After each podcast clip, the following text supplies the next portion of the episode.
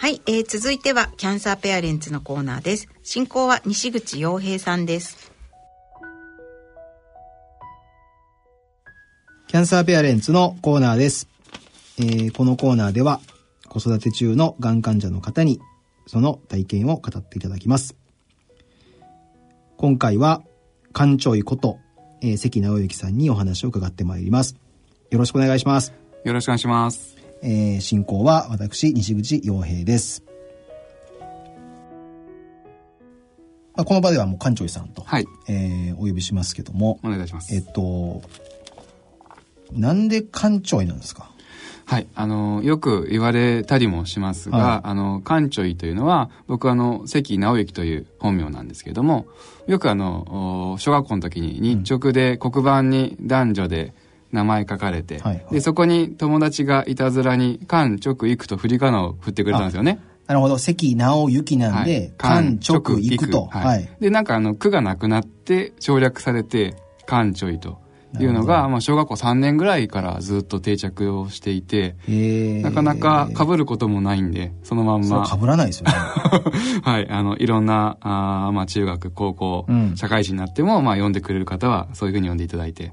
えーそれは、こう、ご自身としては気に入ってるんですか、そうですね。あの、まあ、だんだんだんだん、こう、いろいろな、あの、メールとかを使うにあたっても、館長医っていうのをアルファベットで使っても、なかなか被ることもないし、うん。ままあ、あの、すっとこう、自分の中に入りやすいなと思って気に入ってあ、ます。確かにこう、聞き手もね、はいなんか、館長医、え、館長医あ、なんか、変わった、なんか、名前というか、ああだ名だな、みたいな感じで、覚えやすいですよね。そうですね。うん。それはすごいありがたいなと。ただ、たまに小学校の頃とか中学校ぐらいまでは、あの、館長と間違えられて、よく、あの、刺されましたね。おいっつってこう、すね。刺されるわけですね。はい。うわ、そうか。えー今日はそんな館長医さんを、えーゲストにお迎えしているわちょっとあの、リスナーの皆さんにはわからないかもしれませんけど、えっ、と、館長医さんは今、髪の毛が、はい。えーこれはもうぜ、はい全部今ないですかね。全部ないですね。全部ない。はい。えっと、眉毛も、眉毛も9割ぐらいないです9割ぐらいね。はい。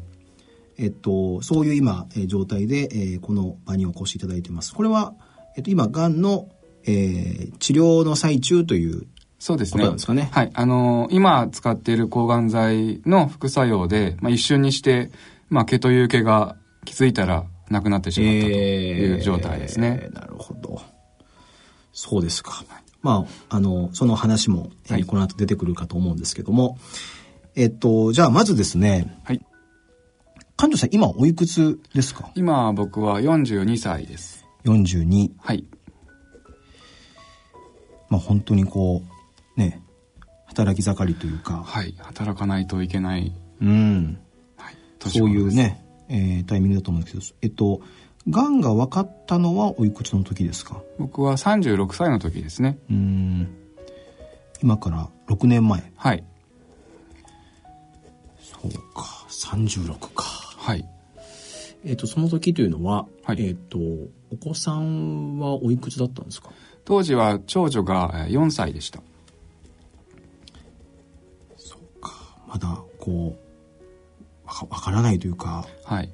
そういうタイミングですよね。そうですね。やっと、まあ幼稚園に入って、まあ、楽しい盛りというか、うんまあやっといろいろと、まあ、遊べるところに来たなっていうんう状況でしたね。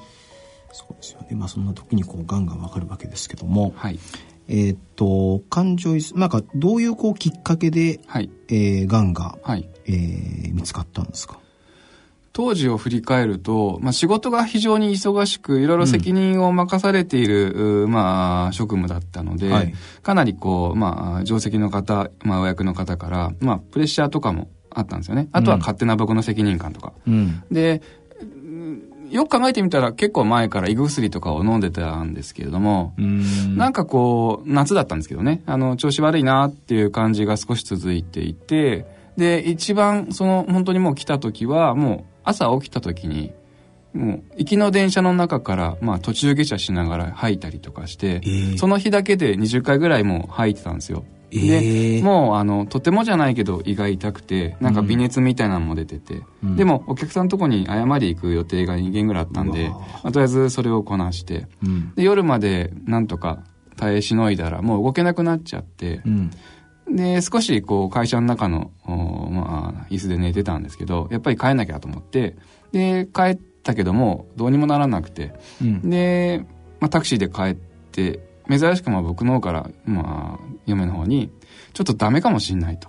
で、一旦風呂入るけど病院行ってくるねってことで、救急、夜間救急に行ったんですよ。自分の足で自分の、はい、そうですね。まあ、車で行って、で、そこで、こう、まあ、夜間救急だったんでよくわからないと。ただ、まあ、痛みがこういう痛みだったんだったら、じゃあ、あの、まあ、とりあえず解熱剤と座薬を渡しますんで、ということで、えー、そのまま一旦帰ってくださいと。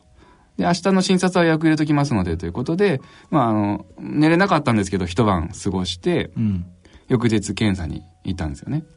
で、もう検査に行った時点で、あの、今日からもう入院ですと。いうふうに言われたんですよ。うん、ただ、原因がちょっとよくわからないけれども、血液の数値と、あとは、その、まあ、CT を取った時のこう内部疾患のところになんかこうもやもやっとしたものがあるのでそこを詳しくこれから検査しますから、うん、まあ1週間から10日ぐらいあの絶食ですよと言われてそこからあのもう食べることもできず、飲むこともできず入院生活が始まりました。うわそう。かまあでも相当なこう症状が、なんかあの、急にあの胃を手の、手が内側から胃を掴まれてるみたいな、ななんていうんですかね。グーっていう感じなんですね。はい、痛いとか、キュッとするとかの何十倍みたいな感じで、なんかこう、手で掴まれてるようなイメージを僕持ったんですよ。で、昔からちょっと腰が痛いなと思ってたんですけど、うん、よくよく考えると結構この腰と肩甲骨の間ぐらいの背中が痛くて、うん、で、内側が溝内、溝内が痛くなるんですよね。うん、で、まあ、よくよくネットで調べると、大体その辺っていうのが、まあ、膵臓とか、まあ、胃の痛みとか、まあ、そのあたりが、あ悪さしてるんじゃないかっていう症状らしいんですよ、えー、初期症状として。そうなんですね。最初にそれがドーンと出たんで、うん、あの、まあ、よく言う、その、いろんな医者に行って胃薬渡されて帰らされるとかそういうのがなく、ひとまず入院して検査しましょうとなったんですよね。うん、そうか。要はその初期症状というところから、はい、まあ、それを、まあ、超えて超えて、まあ、はい、いわそそういうちょっと重たい症状に、はいなってきて、はい、病院に行ったっていう感じだったんですね。はい、で、まあ、そこからこう検査を,、はい、をするわけですけど、はい、その検査でどどうどういうふうにこうその結果を言われたんですか、まず2週間の入院中に一通りの検査をして、うん、えー、言われたことが、まあ、あの膵臓のところにこうなんかちょっと白いもやもやっとした硬いようなイメージのものがあって、うん、胆管がちょっとこう潰れてますと。で、うちの病院ではこれ以上はあの見切れないから、あの大学病院紹介しますと。うん、いうことで、あの紹介状をいただいたんですよね。うん、でそこで詳しく検査してくださいと。でその時点ではまだ癌とかは言われてなくて、うん、なんかこう、もやもやっとしたものがあって、胆管が潰れてますと。うん、これをなんとかしないと、もうね、悪くなっちゃうからと言われて、うん、えー、大学病院に行きました。でその時なんかこう、はい、なんでしょうねこう悪い予感というか、はい、そそういうのはあったんですか？どちらかというと、参ったな、みたいなぐらいで、あまり気にしてないのも事実だったんですよ。うんうんうん、で、やっぱ当時何も自分としては情報がなかった。知識がね。知識がないんですよ。そうですよね。なので、まあ、なんか知んないけど、とりあえずじゃあ大学病院に行って検査してもらった方がいいかなと。うん、まあ、よくなるんだろうなってことですよね。はい、そうですね。えー、で、大学病院に行って、はい、ここでもう一回検査をする感じですか、ね。はい、そうですね。で、あの、いわゆる消化器内科で検査をして、うん、ただ、あの、その後、もう流れ作業のように、もう消化器外科の先生にバトンタッチになっていて、うん、で、消化器外科の先生と面談をしたら、診察をしたら、もう、いついつ手術するから、こういうスケジュールで検査しましょうと言われたんで、うん、なんかおかしいなと。なんで僕手術するんだろうな、みたいな話で。その、病名とかが、はい、えー、と出る前のタイミングで、はい、まあ、手術をするということがもう決まってたわけですね。はい、そうですね、えー、でなんでですかみたいな話やっぱり怖いんで、うん、話をしたら、まあ、その膵臓のところにあの、まあ、腫瘍があると。まあそれもやっぱり腫瘍としか言わないから僕も知識がないんで、まさかがんとまあまあ思。わないし。そうですよね。はい。うん。で、あの、どんどんこれが、あの、大きくなったらまずいし、あの今だったら手術ができる大きさですと。うんで、その、いいか悪いかっていうのは、取ってみないとわからないんで、手術しますと。ああ、本当に手術なんですか？で、まあ、手術しない方法ってないんですか？って、一応念のため聞いたら、あの、多分、あの、他の先生10人に聞いたら10人とも、手術しましょうって言うと思いますよって言われたんで、ああ、じゃあもうお願いしますということで、そこで、なんか、なんとなくこう、悪い気がして、もう、あ、の、手術しなきゃなっていうふうに思いました。そうか。はいその、腫瘍という言葉が、はい。い、わゆるこう一般で言う、はいがんであると、はい。えーいうことっていうのは、はい。どのタイミングでこうわ分かったんですか？多分僕手術した後ですね、分かったええのって。はい。全然そういうのあんまり気にしてなくて。で、やっぱり年齢が30中盤ということで、うん、やっぱりよく言う、まさか自分がそんなっていうレベルですよね。はあだから結構、のん、のんきというか、うん。ですね。それは良かったんですかね？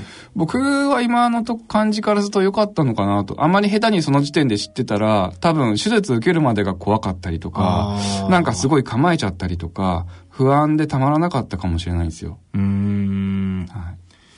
そうかなんかその言葉一つというか、はい。で、はい捉え方が全然こうはい。変わるわけですね。そうですね。やっぱりこの昔はあんまり告知しないとか伏せておくとかっていうのもなんとなく気持ちはわからないでもないしうん、ただなってるんであれば、それは確定として、まあ教えてもらった方が今はやっぱりその次のステップに進めるというのはあるんで、そこが僕はその手術をした後だったというのは、まあ幸いだったのかなと。はい。まあでもその、まあ、医師からすると、はい。えー膵臓に腫瘍がありますよ、はいということをもう伝えているので、はいえー、がんの告知をしたとはい。いう認識はその医師側にはあるわけですよね。おそらくそうだと思います。うん、でも幸いなことに、はいえーがんという認識が はい患者側にはなかったとはいい。うもう非常に薄かったですねことなん。ですね。ということはあんまりなんかショックを受けることはなかったんですかそその瞬間は。そうですね。ただ、その、やっぱ手術するまでって、うんもう、ちょっとこう、油っぽいものを食べただけで、うん。ぎゅっと痛くなるとか身体的な痛みを伴うことが多かったから、はい。やっぱりそういう不安は非常にあったんですよ、うん。だから何しろこう何を食べていいかなとかなるべくこうさっぱりしたものを食べようとかそういうのにすごい追われてた感じで。あ今痛みを和らげるというか今痛まないようにどうやって生活していこうかっていうのにすごい一生懸命だった気がするなと。あ。そうか。でもまあ手術をすれば、はいその症状がこう、はいい、わゆるこうなくなるはいので、はいまあポジティブな面も、はいまああるわけじゃないですか。そ手術することによって。なんかそこは、なんか、まあ怖いけど、はいまあでもそれによって良くなるんだったら、っはいていう気持ちではい手術お願いします。そうです。ね。もう、あの、言われたら、あの、仕事もそうですけど、あの、言われたら、わかりましたって言ってしまう方なんで。もうそういうタイプなんですね。まあ多分。そんな感じですはいあはい。ただやっぱり、うん、あの、そんなに簡単な手術じゃないですよっていうふうに何度もずっと言われていたんで、で、内容を聞くといろんな臓器を取るとか、うん。まあいろんなところをつなぎ合わせるとか聞いてたんで、ーうん。なんかやだなっていうのはずっともやもやとしてましたね。そうですよね。で、終わってみたら、まあ僕は寝てたんでわかんないですけど、終わってみたら、まあ12時間半かかったとうわ聞いたんすごい。で、ああ、なんか、その間、家族とか嫁とかずっと待ってくれたなと思うと申し訳ないなと思って、申し訳ないって思ったんですか？やっぱ思いますよね。ええその時間ずっと拘束させてしまうんで。えーそうですか。はいそうですか。12時間半か。はい。大体まあ手術って朝から、そうですね。8時半に入った気がしますね。で終わったらもう夜なわけですよね。で、それが僕わからないんですよ。はい。で、明確に覚えているのは4日後とかだったんで、あんまりその間がよく覚えてないんですよ。はい。だもう結構、はいその、まあ、つ強い麻酔というか、はい。であの、ひたすら打ち続けられてたみたい。やっぱ暴れちゃうみたいで。ああ、やっぱりはい痛みがやっぱりあったりするわけですね。非常に断片的だったんですよね。あの、集中治療室とかに運ばれて、そこでなんかこう喋ったりとかしてた気もあるらしいんですけど、うんそれもちょっとよく覚えてなくて、えで、最初の頃はやっと目が覚めたと思って、喋れないから、なんかあの、50音のパネルみたいなので指さしながら会話したりとか、ー、えー、そんなことを最初の1日2日はした気がしますね。筆談とかも考えてたんですけど、はい書けなくて、まあ、そうですよね。こうやって。そうですね。えーはいそうもう本当断片的ですけど、両手両足なんかこうベッドの柵に縛られてたりとかも、それも多分その4日の前だったのかもしれないですけど、そんなのもあったり、えー、やっぱりこう、無意識にその、はい。う動いちゃうっていうことなんですかね。はいで、あの、管がいっぱいやっぱ繋がれてるじゃないですか。うんそれをやっぱ抜いちゃうとまずいとか、なんかそういうのもあるみたいで。なんかそれをこう客観的に見てたらやっぱりちょっと衝撃的な感じですよね。うん、だと思うんですよね。僕もちょっと自分が自分で精一杯だったんで、全然客観的に見れてなかったんですけど、ああ家族は心配だったでしょうね。そうですね。そういうこう姿をやっぱり見ると。はい。迷惑かけちゃったなというか、心配かけちゃったなとは思って。うーん。なるほどな。えっと、まあその膵臓に、はいえー、癌があって、えーその癌を取るために12時間半手術を、はい。えーして、はい。で、その癌は取り切れた？まあ、あの、主治医の話で言うと、あの、まあ、目に見えるものは取りましたと。うんうんうんただ、まあ、あの、リンパ節とかに、えー載っているのと、目に見えない細胞っていうのは無数にあるものだから、うんやっぱりこう、これから先は、まあ、ちょっと何とも言えないですよね、とうんいうことは言われましたねな。るほど。はい。で、そこから、はいえっと、治療で言うと、はい。えっと、まあ、手術終わった後というのは、はいその、まあ、化学療法とかはい。を、えっと、やっていくことにななったんですか？そうですね。あの、まあ、えー手術終わって、まあ、ちょうど年末前だったんですけども、まあ、じゃあ、ひとまず、あの、年内に退院みたいな形でうん目標を持っていて、で、年明けの最初の診察で、えーまあ、じゃあこれからどうしましょうかと。で、まあ、あの、僕も仕事に早く復帰したいです、うんなんて話もしていて、まあ、あの、今はもうメジャーではあるんですけども、まあ、その、いわゆる、う術前術後の、まあ、化学療法ということで、まあ、あの、粒状の、まあ、飲む薬ですよね。まあ、そういう抗がん剤で、あの、様子を見ましょうと。そうすれば、通院数も少なくなるし、まあ、仕事復帰もできるでしょうし、ということで。で、それを年明けすぐに、まあ、あの、退院して3週間ぐらいですかね、から始めました。なるほど。はい。その飲み薬はいははい。どうだったんですか？その、はい。えー副作用とか体に対するこうダメージというか。そうですね。あの、今思うとそんなにでもなかったかもしれないですけど、うんあの、TS1 っていう、あの、はいいろんな、あの、眼種の方で使う、うん抗がん剤ですけども、あの、なんだろう、やっぱりすごいだるさとか、うんあと、まあ、頭痛とか、あとは、あそうですね、えー味覚障害、まあ、うん口内炎ができて、あとは、まあ、あなんだろう、色素沈着っていうんですかね、なんか、やたあらー先端が黒ずんだりとか、出ますよね。はい、そういうのもあったりですね。まあ、幸い、まあ、あの、下しとか便秘があんまりなかったんで、まだ生活としては良かったんですが、だんだんだんだんやっぱりこう、なんか、うん倦怠感っていうんですか、やっぱだるさと頭の痛さは残ってましたよね、しばらく。あただまあ、そう思うと軽い方だったのかなとは思います。で、あの、4週飲んで2週休みでワンクールっていうのが、まあ一応約束通りになんとか頑張れたんで。ーうーん、そうか。まあそれをやって、まあ術後で、はい。えーやりましょうと。はい。で、えー何クールかやって、はい。よしと。って言って、一旦はい。治療は終わる。そうですね。あの、まず半年って言ってたのが、うんまあ、あもうなんともなさそうだから、もう半年抗がん剤飲むって言われて、まあ、うん、いいですよ、飲みますよって言って、1年飲んで、1年飲んだんですか？そうですね。えで、まあ CT とか MRI とか取って、まあ1年以内の再発率が8割9割って言われていたんで、まあひとまずしなかったねっていうことで。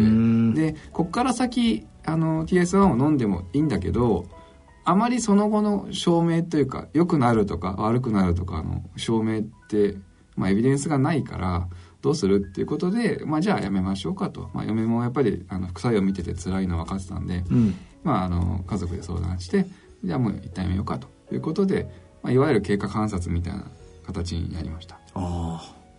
その時は、はいちょっとこう、ほっとするというか。そうですね。うんあの、まあ、本当にその頃ってまだ手術の痛みとかもあったりなんで、まあなんか日々生きているのが精一杯みたいな感じだったんで、うんなんかあまりもう先のことも後のことも考えずに、とりあえず一日一日をなんか過ごすことが精一杯みたいな状況だったんで、うんなるほど。なんか気づいたら一年経ってたなっていう。ええまあ当然そのしんどいこともはいた。くさんあったけど、はい。まあ振り返ったらもう一年経ってて、はい。まあここまで来たなっていう。感じだったんですね。はい。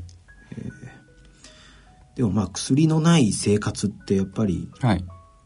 いいですよね副作用なくなってからは楽でしたよね。そうですよね。はい。で、まあ仕事も気づいたらいつも通りみたいな形で、うんうんやっぱりこう、やっていけたんで、うん。まあしんどいながらになんとか、はい。普通の生活、まあいわゆる、こう、社会復帰っていうんですかね、うんができたかなと。はい。えーまたねこれまで通りの生活に、まあ、戻っていったわけですよね。そうですね。うん、ただはい。その期間は、長くは続かない。そうですね。そうですよねまあ、あの、やっぱり定期的な、あの、うん診察検査をしていて、まあ、次の目安が、まあ、3年を目標になんていう、うんと思うんですけども、まあ、3年も経ちました。で、まあ、仕事ではちょっといろいろと、おまあ、ありながら、まあ、やっぱりそれでも、僕なんか、癌になって、いつどうなるかわからないのに、まあ、雇ってくれてるし、まあ、ありがたいなと思いながら、まあ、仕事もさせてもらっていて、うん。で、まあ、3年経ち、で、4年経つ時にあの、まあ、その前か2年ぐらい経った時に、まあ、当時まだ30代後半か40前だったんですけど、まあ、がんに罹患する前に、まあ、2人目の子供を授かれたらいいねなんて話をしてたとこだったんですが、うん。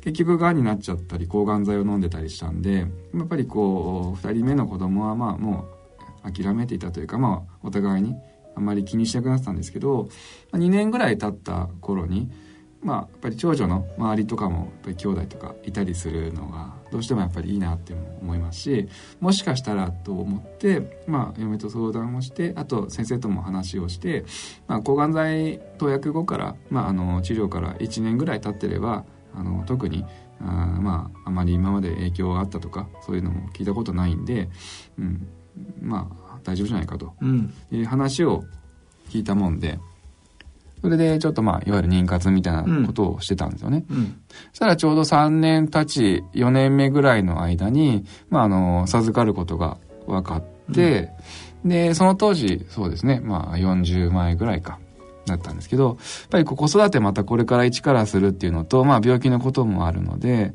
まあ、仕事もあんまりこうフルに朝から晩まで土日も休みがなかったりなんていうのはちょっとこうしんどくなっちゃうと。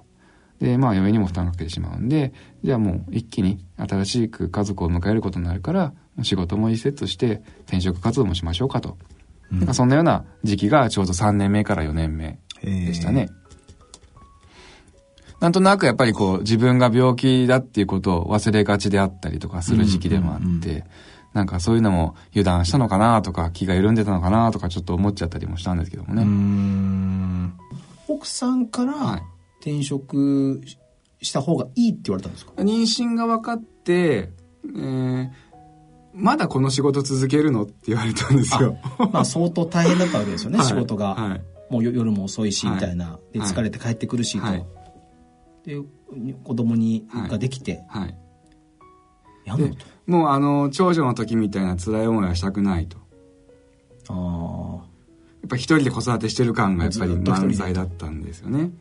でも、あの、僕も、まあ、あの、ここもちっぽけな場合ですけど、やっぱり仕事が辛くても、辞めたいなって、ポロっても言っちゃうと、やっぱ弱い部分ですけど、やっぱね、それが残っちゃうんで、え仕事は辛いけど、辞める気はないってずっと言ってたんですよ、僕。あうんうん。だけどやっぱり長男があの妊娠したことでやっぱりまだこの仕事続けるの？って言われた時にうんやめるか みたいな感じで、えー話まあと言ってもやめる気最初はなかったんですけど、うんやっぱ口に出しちゃった手前、もうそこに向かっていくしかなくなっちゃうんですよね。それだけその言葉を一言言うのに勇気はいったんですけど、うん。はい。そうか。まあ、その奥さんの言葉がなかったら、はい。転職ははい。してなかったかもしれない。そうですね。はい。すごいな、奥さんすごいですね。まあ、本当にこう、いろいろなものを持ってるなあと、自分でもたまに思うんですけど、まあ、強運の持ち主かもしれません。ねまあ、僕は病気になっちゃいましたけど。あ、すごいな。で、えっと、その時はなんかその、体の変化というか、はい。なんかしんどいなとか、はい。みたいなものっていうのはあったんですか？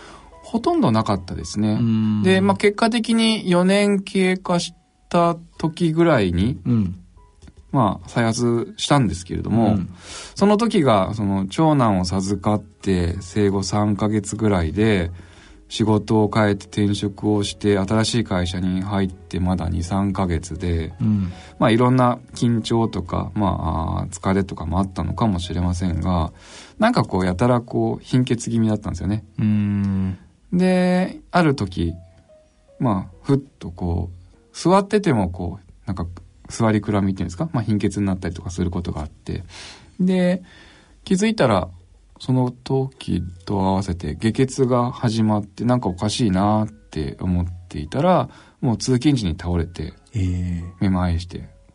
で、いかんなと。で、それがまあ、目標だから金曜日だったんですけども、なんとか週末まで仕事して、やばそうだったら、で、しかもまだ、あの、下血が続くだったら、病院に行こうかなと思って。ただ、まあ、あの、多分、病院に行くと、また、帰れなくなると思ったんで、それありますよね。行ったら絶対なんか入院しろとかって言われちゃうだろうみたいな、ね。で、もう、土曜日に行こうって決めたんですよ。うん、で、嫁にもやっぱり言わずに、まあ仕事をまあ終わらせて、で、土曜日にな、の朝になっても、やっぱりもう貧血が止まらなくて、で、嫁にちょっとこういう事情だから、とりあえず今日は病院行ってくるよと、救急でと。でもしかしたら帰ってこないかもしれないから、よろしくねって言ったら、やっぱり本当に帰れなくなっちゃって、あ、行ったら 入院？そうですね。ヘモグロビンがなんか、あの、7を切っちゃってたんで、もう即入院ですって言われて、うん。なるほど。はい。ただその時は、なんかこう、ただ下血してるから、まあもしかしたら胃潰瘍とか、うんなんかちょっとしたストレスかなとか、なんかそんなぐらいにしかやっぱり考えてなくて、うん。でもやっぱり貧血してる以上、うん、それは入院だよなと思いながら、うん。うん、まあ入院させてもらって。なるほど。はいまあその時は、はい。えっとまあ週末なんで、はい。えーまあそれそれ以上のことはまあわからないというか、まあとりあえず一旦入院そうですね。しましょうとはい。いうことだったんですよね。はいで、まあ週が明けて、はい。まあ当然ね、検査しましょうと。はい。で、もうあの、上から下からカメラの検査が始まったり、うん。で、まあ、エコーやら CT やら MRI やら、うんまあ、フルコースでうん検査をして、何も見当たんないな、みたいな感じになっていたんですよ。ああ、その、要は貧血の原因というか、はうん要は、あの、胃も綺麗だし、大腸も綺麗だし。で、まあ、僕は数年前に、あの、まあ、膵臓がんを行って手術してますっていうところから、まあ、いろいろと、まあ、当時の主治医も、結局、今の見た目だとわからないけれども、じゃあ、過去から振り返って逆算していろいろ画像とかも見てみたら、あれもしかしたらっていうところが、その、まあ、門脈っていうところが、太い血管が肝臓に向かって流れてるところなんですけども、そこのところから、こう、なんだろうな、どんどんどんどんこう、新しく血管が細胞として生まれてくるらしいんですけど、それの血の流れる行き場がなくなって、それが出血しちゃってたらしいということが分かって、ああ、じゃあこれ結局は膵がんの再発なんだなっていうのが、その時に改めて確定診断としてされたんですよね。なるほど。どうなんですか？そその、はい。その時の、はい。ね、その、まあ、仕事も変わって、はいお子さんも生まれて、はい。これからだ、貧血だ。はい。まあでもね、貧血ぐらいだったら、すぐ復活して、はいまた、ね、まあ仕事するぞって思ってたわけですよね。えそれがはい再発ですと。えはい。え？って、いや、もう、あの、やっぱり多少知識を持ってしまってそうですよね。がんの知識はね、はいその最初の時よりも当然たくさん、はい。えー持ってるわけですし、で再発したらねどうだとかっていうことも分かってるからこそ、はい。ねあのちゃんと生活しようとかっはいて今までやってきたわけですけど、はい。どどうどうどうだったんですか？もうその時本当に救われたというか、まあいい面も悪い面も含めてうんやっぱり情報として、うんあのすごい良かったのが本当にこうキャンサーペアレンツにその当時はもうあのサイトとして登録させてもらってた時期だったからね。もう本当にあのいろいろと、あうん。のそこで検索したりとか、うんうん。まああのいろんな話を聞ける方に聞いたりとかして、やっぱり自今の自分をまあこういう状況だというのをやっぱり認識をするためにうん。情報を見てましたよね。うん。まあ、あとは同じようなあー病状のブログを見たりとか。うん。ただやっぱり基本的にはいいことは当然ないので、うんかなりこう入院中はこう、うん、一人で、あーなんかこう何を考えていいか分かんないような考え方をしながら、あーまあ何日か過ごしたりとかうんしてましたね。そうですよねなんかショックというか、そういう気持ちはやっぱああるわけですよね。なんかあの突然こう未来が見えなくなっちゃったっていうようなそういうイメージですかね。うーんまあ、多分その膵がんの再発って、はいまあ、あの私は詳しくないですけど、はい。まあ、予後が多分そんなにはい。良くない。と思うんですよねはい。でそういうことがこうバッてなってはい。ねこう当然その館長さん自身の、はい。えー未来がこう見えないっていうことと同時に、はいやっぱりそのね、えー新しく生まれた、はい。ね、息子さんが、はい。えーいてはい。なんかそういうなんでしょうねいろんなこう複雑な思いというか、みたいなものもはい。当然いろいろあるじゃないですか。そうですね。いろんなことがぐるぐる回りますよね。うんなんかそれってどうなんですか？なんか多分もうあのやり場がないというか、はいっていうこう感情だと思うんですけど、はいなんかそういうものってはい。なんですか？その自分の中ではい。整理はい。するものなんですか？そうですね。なんかあの、僕結構、うんそうは言っても、寝ると忘れちゃう方なんですけど。すごいですけどね。はい。いや、やっぱり寝れい。ない時はあるんで、寝れない時は逆に、あの、ちょっと恥ずかしいけど、やっぱりこう、涙で流すと、だいぶ流れてくのかなとか、そうですか。はい。そんなことも、えー当時はありましたよねう。ん。はい。そうか。でもなんか、泣けるっていうのはいいですよね。はい、そうですね。はい。うん。僕はあんま泣けないんだよそうなんですか？どっかでなんかこう泣くのはかっこ悪いとかな。いやー、そんなこともないどうなんでしょうね。あの、なんか、感動する映画とかの、はい。とかはもうすぐ泣いちゃうんですけど、はい。あんまりなんかその、自分のことで泣くっていうのがあんまりないですね。そうですね。やっぱりこう、うん。どうしても泣くツボっていうのが家族のこととか、まあ、子供のことでのこう自分がいないことを考えた時に、はいはいやっぱりこうちょっと悲しくなってきてしまうなっていうのが大きいですよね。なるほどな。まあでもまあ、すっきりしますよね、泣くとね。そうですね。うん。そこでどっかで一旦区切りをつけて、うんえーまあじゃあどうしていこうかなうん。っていうのを、まあ、考えるきっかけを、まあ、くれるというか。うん。で、またそれを考えてたら、また今度家族のことに戻ってくるんで、うんまた涙が出てきたりとか。まあそれの繰り返しもありますよね。まあ本当に再発当時というか入院中とか、あと体に痛みがある時とか貧血の時は、うん、そんなことをよく考えたかもしれません。なるほどなそうか、えーその再発が分かってからはい。はえっとそこからの治療っていうのは化学療法そうですね。なんですかね、はい。えっとそれが40の時ですですか？えっ、と、そうですね。はい。もう2年経っちゃうんで。あじゃあ今の、はい。えー再発が分かってから治療がもう2年ということですね、そうですね。えーで、その時も非常にこう、選択肢がない中でも、うんどうしようかというのが、やっぱりこう、主治医からの提案もあって、まあ家族とも相談したんですけども、まああの、最初に、あのーまあ、強い抗がん剤をを使って、あの、抗がん剤、まあ、あの、がんをやっつけましょうみたいな、まあ、イメージで主治医は話をしてきて、でも、あの、副作用は半端ないですよ、みたいな。話と、あとは、あの、3日間、まあ、46時間だったかな。あの、投薬することになるから、うんうん。まあ、あの、生活にも影響出てきますという話があって、うん。でももう一つは、あの、比較的、あの、1日、まあ、2時間とかで投薬が終わって、まあ、あの、すぐに、あの、生活もできるようなもの。ただ、まあ、ちょっとパンチ力は弱いかもしれません、みたいなうん。話があって。やたらと、まあ、主治医は、やっぱりこう、強い抗がんをを進めるんですよね。うん。やっぱそんな時にも、あの、キャンサーペアレントのサイトとかで、うんまあちょっと相談したりとか、うんまあそういうのを、まあ使ってる方のコメントを覗いてみたりとかして、やっぱりこう自分の中でもう強いものから使っていかないと、まあ後でこう、いわゆるこう細胞が活発化してからじゃあ止めらんないのかなっていうのも思って、うん。まあ嫁とも相談して、うん。まあ強い抗がん剤をじゃあ使っていきましょうかと。うわーそうですか。はい。やっぱりやってないって強いんですよ。まだやったことないから。まとりあえずあそうですけどなんかね最初からこう副作用がすごいはい。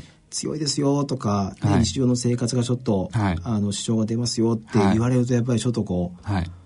勇気いりますけどね。そうですよね。やっぱり、うん、60より上の人には危ないからあんまり使えないなんて言われると、そういうことも言われるんですか？やっぱりその時はちょっと言われたんですよね。えーだからまあ関さんは若いから、はい、まだ、うん、これがうまくいくんじゃないかと。はあ。うっす、じゃあやってみます。みたいな感じで。それ家族もなんか、なんか不安だっただろうなと思いますけどね。まあ、ただもう決めるのは僕なんでも、んとりあえず、もうそういう時はわがままにさせてもらいました。なるほど。まあそれで行くと。はい。まあ家族もまああなたが言うんだったらとはい。いうことではい。進んでいくわけですね。そうですね。これはどどうだったんですか？その、はい副作用は。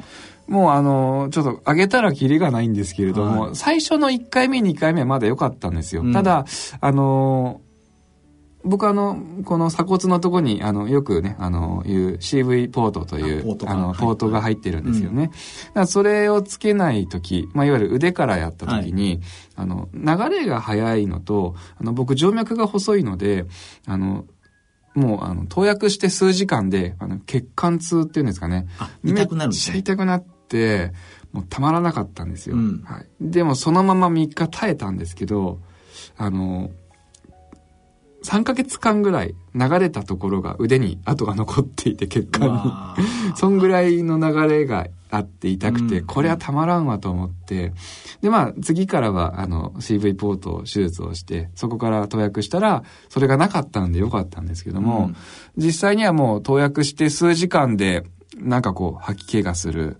頭が痛い。で、あの、よくよく考えると、あの、ベロが麻痺するんですかね。だんだんこう、喋りのろれつが回らなくなってきたりとか、あって、うんで、なんだろう、もう、あの、だるいとかですね。はい。あとは、徐々に、まあ、当時はそんなのます痺れがあったり、冷たいもの触るのが痛くなったり。うん。で、あとは、あの、うんまあ、倦怠感、頭痛、そうですね。あとは、あーなんだろう、僕は便秘になっちゃったんですけども、まあ、便秘があったりとか。へーはい。もうなんかフルコースですね。そうですね。で、投薬期間中は、あの、もう食べることがやっぱできなくなっちゃっていて、全然食べれなかったんですよね。んだから3日間ぐらいほとんどお食べずで、うん。あの、強制ダイエットですね。うわ4日、4日で6キロ痩せて。そうですよね。一日何、何時間か食べないわけですよね。で、でもやっぱり投薬が終わるとだんだん戻ってくるんですよ。うん。で、3週間後に7キロ太って、また投薬して、こう。4日で6キロ痩せて。アップダウンが激しそうですねいんですね。だんだんそれが楽しくなっちゃって。どういうことですか？なんか、あ、すげえ痩せた。でもなんかこう、このまましたらどうしようって思うんですけど、気づいたらまた元戻ってくるんですよ。あうん。あ、またちょっと太っちゃまずいなと思って、でまた投薬すると食べれなくなるから、うんあ、また痩せた。あ。それの繰り返しで。まあでも、しんどい中でもなんかそういう、なんかね、ちょっとこう気持ちを切り替えるためには何ができるかなと思うと、もうそんなことですよね。うん。本当にだんだんだんだんもうあの、化学療法室に入る匂いというか、行くのだけでも気持ち悪くなるっていうんですか？わわかります、はい。あの、なんか、ねはい。なんか匂いありますよね。あはい。あの、看護師さんとかは全然、い、や、え、どなんか？匂いますかって。言われました。言うんですけど、やっぱり匂いますよね。僕、この、この部屋の匂いで吐いちゃえるんですけどって言ったら、え、なんか匂いあるの？みたいな言われたんでう、ん。いや、僕はきついっすそうですよね。あそうって言われたんですよね。そのぐらい、んまあ結果的に目標が半年だったんですけども、半年をクリアするために頑張って、まあ9クールか、10クールいかなかったんですけど、うんまあそこまでは頑張れたんですが、もうあすのご、いな。1日目の投薬の時に、まあ、日帰りで帰るんですけど、で、まあ、残りの2日は家にいるんですけども、もうだんだんだんだん5回目とか6回目から自分で帰れなくなっちゃって、うん結局、両親に迎え来てもらったりとか、あーしてもらうような状態だったんで、まあ、非常に情けないなと思いながら、うんまあ、それでもやっぱりひとまず帰って、でも帰る車で入って みたいな、もうそんな状態で家まで連れてきてもらって、もうそのまんま寝て、で、あとはもう起きるのはトイレ行くぐらいとかですね。そんな状態でうーん。やってました。だから、さすがに、はい、わかりましたと素直に言える僕でも、もう半年経ったから、ちょっともういいですかって、主治医に言って、そりゃそうですよね。はいで、幸いそれに結果がついてきてくれたから、まあ、よかったんですけども、がんはおとなしくしててくれたわけですよね。そうですねあはい。ーいや、でもこう、いや、僕は無理ですね。僕も無理です、もう。もう無理ですか？もう知っちゃったから無理ですっていう。いや はーい。そうか。まあ、それ半年やって、はいで、えっと、まあ、その強い抗がん剤は、まあ、一旦、はい。えーおしまいにしてう、はい。で、また違う治療をはい今やってるとそうですね。いうことなんですね。はい。で、違う抗がん剤に切り替えたら、一瞬で髪がなくなったんです。それだけ強い副作用があったのに、はい髪の毛は持ってたんですよ髪の毛は OK だったんだけど、はい。まあ、いいわゆるその強くないやつに、はい。えー変えた瞬間に髪の毛が抜けたと。そうですね。はい。なんかわかんないもんですねわ。かんないです。ただやっぱりその、今の使ってる抗がん剤の主な副作用がやっぱり脱毛と、なんですねあとその、おまあ、痺れというんですか、うんがひどいですよっていうのはよく聞いていたんで、うん。ただ人によるっていうのがあったからどうかなと思ったら、うん本当に抜けちゃうんだと。そうか。その抗がん剤は、えっと、まあ、今も同じものをそうですねず。っと使ってるんですね。はい。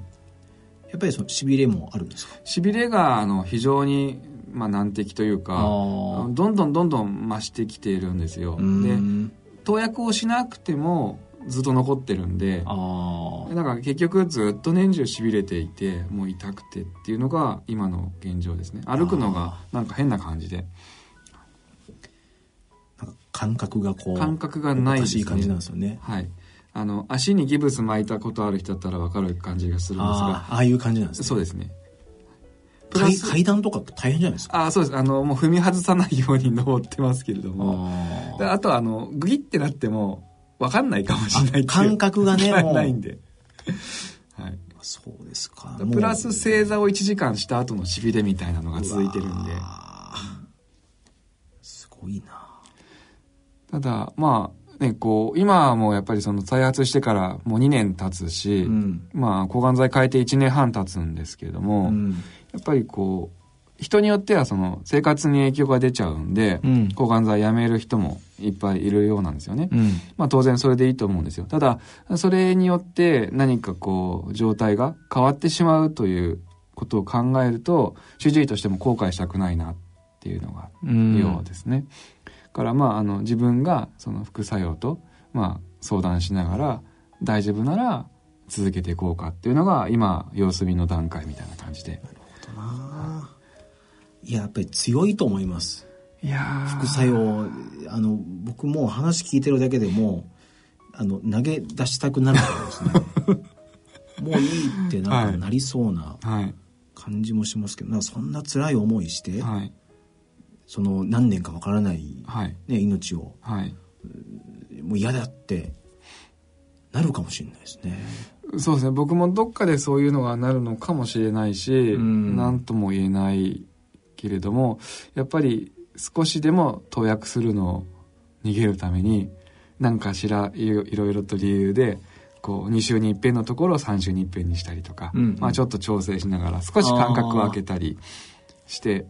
はい、投薬をそうか。まあ、その辺は、こう、主治医と、こう、話ししながら。まあそこはコミュニケーション取りながらやってるんで、あとはその仕事の状態とか、うんあとは家族の予定とか、いろいろまあやりながら。で、あとはその採血結果とか、あと画像診断とかで、まあ今なら大丈夫そうかなとか、うんうんそういうのも考えて、あの、相談します。なるほど。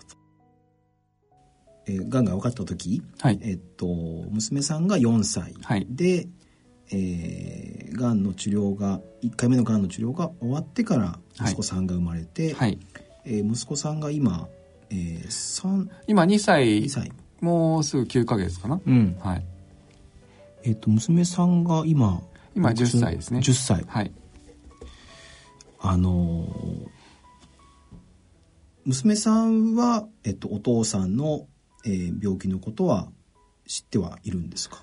分かってはいますね。ただその、どれだけどういう状況かとかっていう、うん詳しいことまでは分からないかもしれませんが、うんまあ、あの、癌であることとか、うんあと、まあ、膵臓といっても分かりづらいかもしれませんけど、お腹の中の病気だよというか、うんそういうのはあ分かってます。そうか。まあね、その髪の毛もない状態なんで、なんかおかしいっていうはいのは、はい。まあ見たら分かります。わかりますよね。あと、なるべく僕から伝えるようにはしてるんで。ああ、じゃあ、はい。えっと、再発が分かった時っはい。ていうのは、まあ、えっと、8歳ぐらいですか？そうですね。はい。まあ当然その、え普通にお話もできるし、はい。え理解もできる年齢だと思うんですけど、はい。えっと、その再発が分かった時に、はい。えっと、娘さんにはなんかはい。ど、どんな風にこうお伝えになったんですか？なんか直接改まってみたいなことはないんですけれども、また入院することになったよとか、うん。また病気がとか、そういう話は、あの、ちょくちょくとしてたり、へー。あと、まあ、抗がん剤で調子悪い時とかは、あの、パパね、抗がん剤で、あの、調子悪いから、ちょっと今休ましてとか、うん。そういう話は、ちゃんとしてましたね。えー。それなんかどういうシチュエーションでするんですか？ごご飯とか食べてる時とかですとか、あと、話しかけてきた時とか、あなんか遊んでよみたいな感じで来た時はい。に話をすると、はい。なかなかなんかそのタイミングってはい。なんかう難しいそうですよねなんか改まって探すと難しいんで、うん。もう自分にそういう時はなるべく素直にと思っているんですよね。うーん。それはなんかもうよし、はい。えー今日は話そはい。うと。決めてそのタイミングをこう、はい。探す感じなんですか？いや僕はむしろもう、あの、本当に辛い時に、ポッと言葉が出ちゃうみたいな、もうそんなあ感じですね。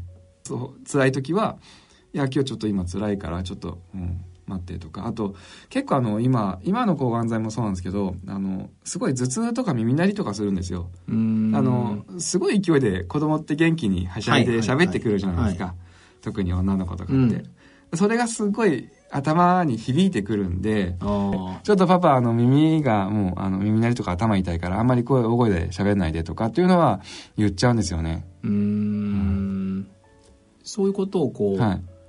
えっと言われて、はい。娘さんはあそそうだったと、はい。ごめんねと。はい。いう感じになるんですか？はなってはくれますね。ただ、それがどのタイミングかなんてやっぱり当然子供ですし、うん。やっぱわからないですから、うんうん。だからなるべく、まあ、あの、僕の方から、こう、今は辛いんだよとかっていうのを言うようにはしてますね。はあそうですかそのまあそういうこう話をして、まあ、お父さんがなんかしんどそうだなとか、えー髪の毛も抜けて大変そうだなとかはい。っていうふうになんか娘さんが感じてるだろうなということを、はい。えー、と館長さんから見て、はい。えーなんか分かる時ってあるあるんですか？そうですね。なんとなくわかるなっていうのは、あの、たまにあの、家族の絵とか描いてくれるんですけど、そこになんかいろいろ出ますよね。あの、常に、あの、パパは帽子をかぶってたりとか、ねはい。あと、あの、まあ、髪がないで眼鏡かけてるみたいな絵を描いてくれたりとか。そうか。はい。それはなんか、どういう時にこう、はい。絵を描くんですか？なんかあの、まあ、例えば誕生日だったりとか、はい父の日だったりとか、はいそういう節目の時もそうですけれども、まあ、何気ない時のこう、やりとりとかでも、うん。うん。たまに、あのー僕もたまに書くんですけども、はいはいそれの返事とかで書いてくれたりとかう、ーんはいそうか。なんか、あの、髪の毛がある頃のはい。お父さんのはい。姿ってもう多分ね、1年半経つとなかなか、はいお忘れちゃうかもしれないですよね。うん。はいってことは今もう帽子か、はい。帽子かもう髪の毛ツルツルか。がない状態か。はい。めっちゃ書きやすいですよね。まあそうですけどね。あ、そうですか。あの、感情的になることとかってないんですか、娘さんが？えーお父さんの病気に対する、なんかその、はい。えー感情が出てるんだろうなとか。ああ、僕からするとあんまり感じたことないですね。逆にそこはあの、もう嫁がすごいフォローしてくれてるんだなと思います。あーはい。まあ、あの、無意識というか、あの、それがもう生活になっちゃってるのかなと。そうか。ってことは、こう、奥さんからすると、はい。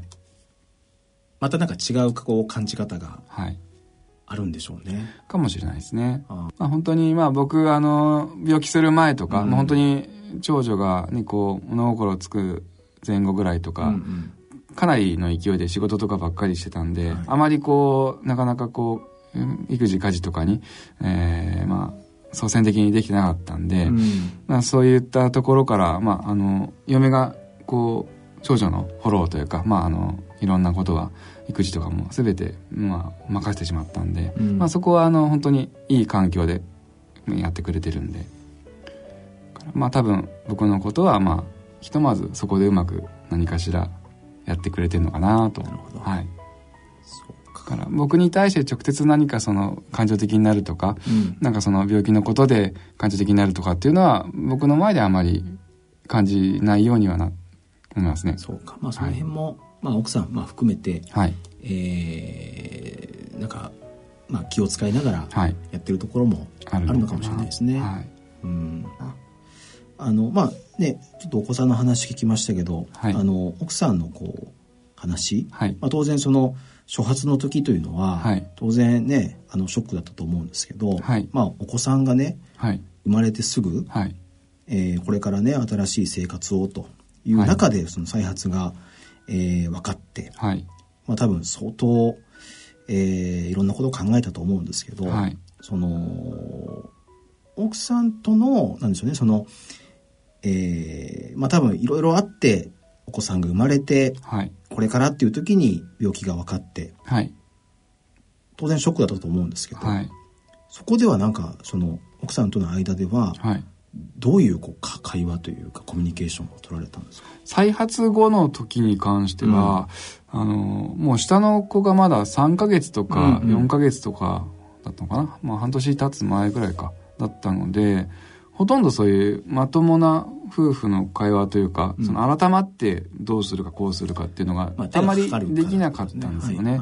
だから、やっぱりある程度お互いに、まあ、知識とか情報は知ってる状態だったので、なるべく僕からこうする、ああするっていうことを、まあ、伝えたりとか、といいうことで、うんそのまま過ごしたのかなというところですね。そうか結構まあ具体的なことをこう、はい話をしてやってきたという、そうですね。そうですねあの、治療のこととか、あと、今の体調とか。やっぱり、どうしても、こう、まあ、いくら、あの、一緒に、えー住んでる家族としても、ん今、どんな状況かとか、どんなに辛いかとかっていうのは、やっぱりわからないって、うんまあ、言われたこともあるんで、まあ、それはそうだなと。だから、なるべく僕から発信していって、逆に、ある意味、普通に接してくれているところが、うんまあ、嬉しいなというか、いいのかなと。うんまあそれが、たとえ家事育児に追われてるから、もうそれどころじゃないっていうことで普通に接してくれても全然構わないし、やっぱりこういろいろ気遣ってくれているのかなとは思ってはいるんですが、うんあくまでもこう、それほどその、なんだろう、病気だからとか再発したからとか、そういうところを、まああの、あまりこう、前面に出さずにうん。接してくれてるかなとは思ってるんで。あそうですか。なるほど。そうですか。はい。まあ今もえっとあれですよね。まあそんなにこうまあ裏ではね気を使ってると思いますけども、はい。まあ表向きはまあ普通のはい。生活をえーしながら、はい。治療もしながらというはい感じになってるんですね。そうですねまだやっぱり下の子にも手がかかる時期ですし、うんまあ、あの僕としてはもうちょっとね構ってもらいたいなっていう気持ちはいっぱいあるんですけど、なんかそういうわけにもいかないですし、うんはいまあ、そんなところでうまく、まあ、保ってるのかなっていうところですね。そうですか。うん。あの、まあ、ね、さっきその仕事が、えー再発前に、はい。えー新しい会社に、ね、転職をしてという話ありましたけども、はい。えっと、これは、まあ、結構ね、その、子供が小さい時にね、働きすぎてっていう話ありましたけど、はい。今の会社っていうのは、そんなにこう、忙しいというはい。感じでもないんですか、なんとなくその仕事への取り組み方とか考え方が、まあ僕も変わったのかもしれないし、うん。会社がそういう形になってるので、その、なんか昔って残業ありきみたいな形で仕事をしてることもあったんですけど、うん。今はもうギュッとそれを濃縮した形で、うん。やっぱりやるべきこと、あとはまああの、なんだな、これからやった方がいいこととか、いろんなことを考えながら、あの、なるべく時間内とかで終わらせるように自分で心がけていて、まあ、会社もそれを良しとしてくれているようなところだから、まあちょうどいいのかなと。あの決してあのその楽とか居心地とかっていうわけではなく、まあ、あのいい意味でこう集中ができて、あの仕事があさせてもらえると。なるほど。で病気に対しても非常に理解を持ってくれたりとあか理解してくれてるんですね。はいしているんで。うん。はい。その転職するときに、はい。えー実は過去に、はい。えー、がんという病気を患ったことがあるんです、はい。ということは会社側にははい。伝えた上でそうですね。したと、面談の時にそれも全て話をしてうん。採用させてもらいました、まあ、でもねなんかそういうことをこう分かった上で、はい。えー採用してくれたっていうのははい。やっぱりあのいいですよね。はい。非常に嬉しかったですね、うん、はい。そのまあがんがあ分かってからっはい。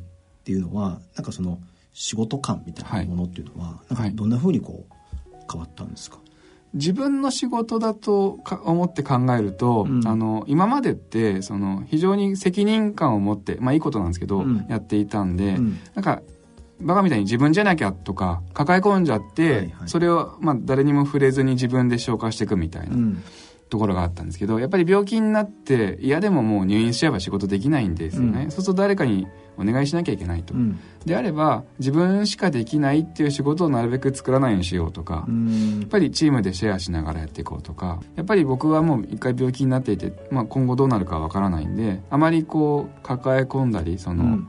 はいわかりましたって言ってしまうんですけど、うん。やっぱり自分のペースはあのちゃんと持ってうん。いこうかなっていうまあ本当により一層自分をなるべく客観的に俯瞰で見て自分だったらこのぐらいまでは今だったらできるかなとかもうちょっともらえるなとか、まあ、今これが来たらきついなとか、うん。そういうのを考えながら仕事できるようになったのかなと。なるほどな、はあのまあ私もそうですけどその病気が、まあ、がんっていうことがはい。こう分かるまでっていうのは、はい。どうしてもその、えー仕事中心の生活で,、はいでそれはなぜかというと当然この先の将来のこと、はい。まあ、家族のことを考えた時にねあのーまあ、長く働くためには、はい。えー今頑張んなきゃいけないし、はい。ね、将来のねその生活のことを考えたら経済面も考えたら、ね、今頑張って出世しなきゃいけないとかですね、はい。なんかそういうこともこう常にはい。頭の中にあって、はい。えーちょっとこうオーバーワークというかみたいなことをこう、えーやるのが当たり前というかですね。そうですね、うん、なんかはい。そういうこう感覚のところから、えーちょっとこうね考えが変わってきたはい。かと思うんですけど、うんなんでしょうなんかそういうえっとなんか将来のことというか、はい。当然そのキャリアというかですね、はい。えーなんかそういうものもはい。ちょっとこう客観的に見た時には、はい。なんでしょうねこううん後退するというかうんその通りでなんか諦めなきゃいけないというか、はい。なんかそういうものに対して、まあ、向き合わなきゃいけない、はい。まあ、それと引き換えにはい。その働きやすい環境というかですね、そういうものをこう得ることになるわけですけど、はい。なんかそういうことに対してはい。館長さん自身は、はい。なんかすんなりはい。受け入れられたんですか、実際にそうですねあの前の会社で、うん。その責任ある、うまあ、役職を任されていたということもあって、うん。復職後も同じような仕事をするのは厳しいからといってその違う部署になるとかそういうわけではなく、ただただなんかあまあ病気だからまあ無理すんなよぐらいな形でやっていたんで、うん。まあ、ここから先どこまでやればいいんだろうっていう目標がなんか果てしなく遠くになっちゃったんですよね。でやっぱりこう会社として、まあ、あの自分も客観的に見てやっぱり病気である人をそれ以上の、まあ、役職とか責任ある立場に置かすことは難しいのかなって思うとやっぱうん。りそのキャリアとして、うん、途絶えちゃう。ただ、まあ、男としての、まあ、ちっぽけなプライドがやっぱりその当時あったうんので、うん。それがすごい嫌だったんですよ実は。だから転職なんかも非常にするのが怖かったりとか。なるほど。はい本当にする気もなかったし、そうかしたくもなかったし今の職責とか今のキャリアを失いたくないって思ってたんですよね、ただやっぱりこう長男誕生をきっかけにとかあとはまあ嫁の言葉とか、うん。まあ、家族のことを考えた時に、まあ、ちょっとこうふっとこう逆の方を見てみたら、うん、まあ違った景色見ても面白いかなとなんか突然思ったんですよね。から非常にそこは僕、臆病だったですね、最初。うん。はい。いや、それはね、まあ、あの、みんなそうだと思いますよ。はいだって、ね、社会人になってから、はいずーっとね、積み上げてきたものがはい。あるわけですから、はい。それをね、一旦リセットするっていうのは、これ相当勇気がはい。いることですし、そうですね。ね、で、病気のことも、はい。ね、これ何ともならないですけど、はい。ね、付き合っていかなきゃいけない。し、ね、で、それをキャリアを諦めるイコールやっぱりね、はい。えー将来に対する不安も当然出てくるわけであって、はい。まあね、それがプライドって言えば、もうそうなのかもしれませんけど、はい。いろんなものをね、捨てることに対するこう不安っていうのはどうしてもはい。ありますよね。はいでも結果的に、はいまあ、その今の、えーそういうものを捨てて、はい今の道に、えー進んだっていうことは、館長さんの中では、はい。これ良かったなというふうに思ってらっしゃるね。もう結果的に非常に良かったなとは思ってますようね。ん。その、まあ、転職したあーまあ会社さん、あとはその、再発したタイミング、うん。まあ、長男の生まれたタイミング、まあ、いろんなことがなんとなくこう運が良かったなというかうまく まあこう今に至ってるんだなというのが本当に、うん、あの皆さんに感謝してますね。うん当時は本当にいろんなことでいっぱいいっぱいで、うん。本当に僕あの前の会社も次の会社今の会社を決める前に辞めてるんで何もない状態で辞めたんですよね。あ それはもう不安でしあかないです不安ですよね、はい。うん。うん。そうか。まあでもやっぱりあのーまあねそのがんという病気をこう経験されて今があるわけですけど、まあそういうことを、まあ、関係なくですねやっぱりその、今がねその充実しているとか、はい。えー楽しいとかっていうふうにこう思えることっていうのが、まあ、過去を、まあ、なんでしょうねこういいものにできるというか、はい。なんかそういうのはありますよね。そうですね、うん。もうそれを信じて日々生活していくかなと。そうですよね。いやなんかやっぱりね館長さんはこうやって話しながらも、ね、副作用のしんどい話しながらもやっぱり笑顔で話されるんでなんかそういうのはあのなんなんでしょうね。あの、まあ、聞いてる側、まあ、一緒に生活してる家族の皆さんもなんかこう深刻にならないというかはい。なんかそういうのはあるんでしょうね。その方がなんかいいのかなってやっぱ思いますよね、まあん。大事な時は深刻な話も必要なんだろうけど、うん。うん。やっぱりこうあまり深刻になりすぎても、ね、その先に進まなくなってしまうし、うん。はい、なるほどなわかりました。いやなんかもうすごいあのー私もまあ同世代で、はい。まあ同じタイミングで、えー、がんが分かって、はい。でまあ部位も近いということもあって、なんかもう他人事とは全く思えないあの感じで話をこう聞いたんですけど、はい。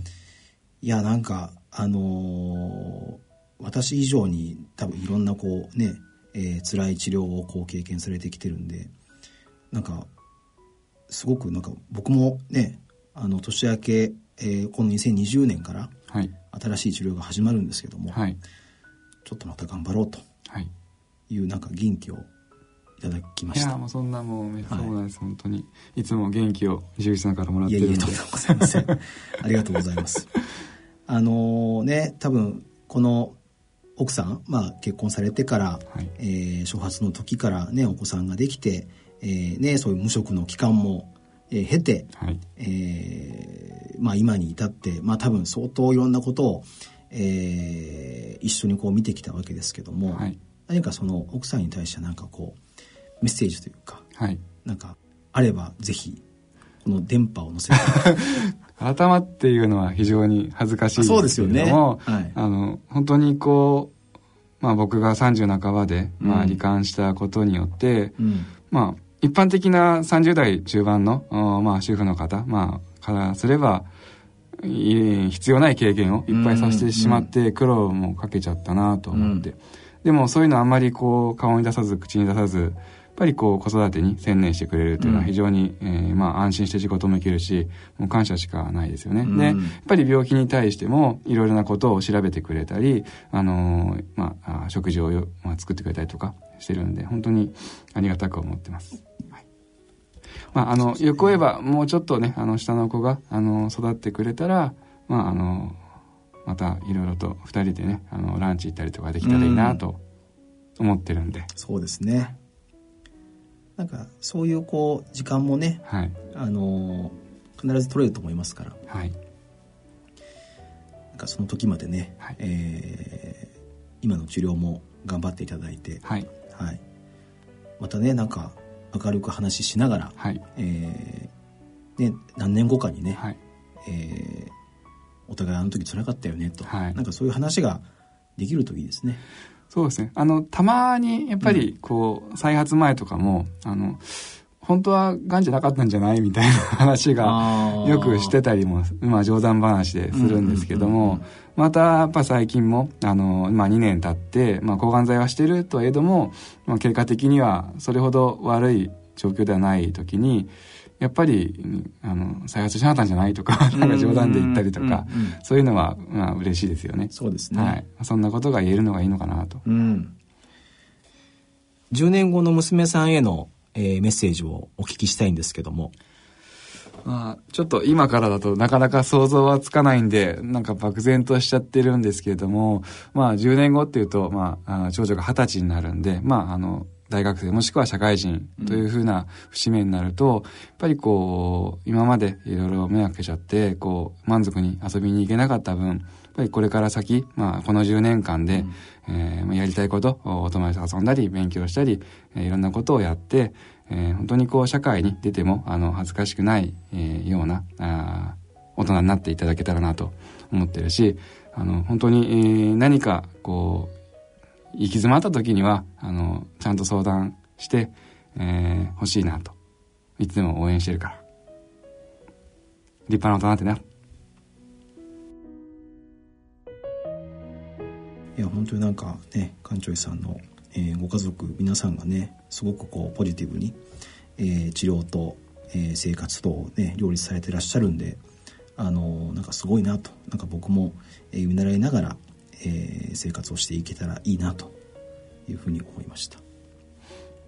ありがとうございました。ありがとうございました「